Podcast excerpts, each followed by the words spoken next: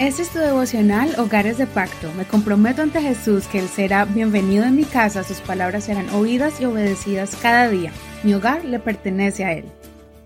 Marzo 2. La importancia del agradecimiento. Lucas 17, verso 11, versión Reina Valera actualizada. Aconteció que, yendo a Jerusalén, pasaba por Samaria y Galilea. Cuando entró en una aldea, salieron a su encuentro diez hombres leprosos, los cuales se pararon de lejos y alzaron la voz diciendo, Jesús, Maestro, ten misericordia de nosotros. Cuando él los vio, les dijo, Vayan, muéstrese a los sacerdotes. Aconteció que, mientras iban, fueron limpiados. Entonces uno de ellos, al ver que había sido sanado, volvió glorificando a Dios en alta voz y se postró sobre su rostro a los pies de Jesús dándole gracias. Y este era samaritano.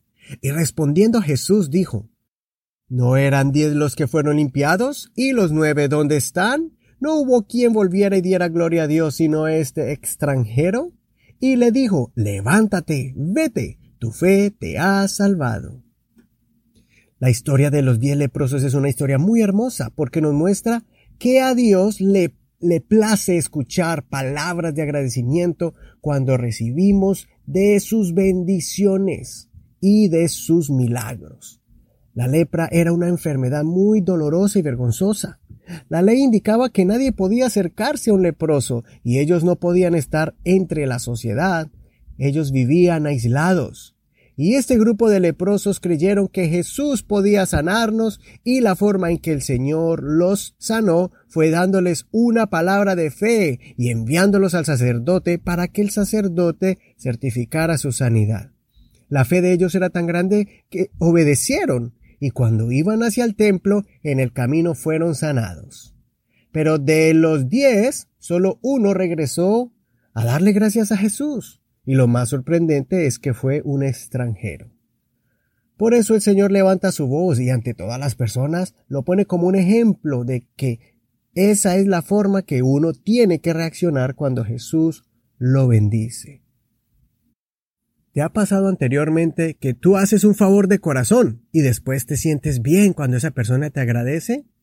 Es sentirse uno satisfecho por haber hecho algo bueno.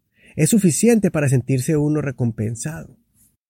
El caso contrario es cuando tú ayudas a alguien y ese alguien no se acuerda de la acción que hiciste. No es que uno busque que le devuelvan el favor, sino simplemente escuchar un gracias y con eso es suficiente. De la misma forma, Dios no espera que le devolvamos todos los milagros y bendiciones que Él nos concede, pero sí espera un corazón agradecido.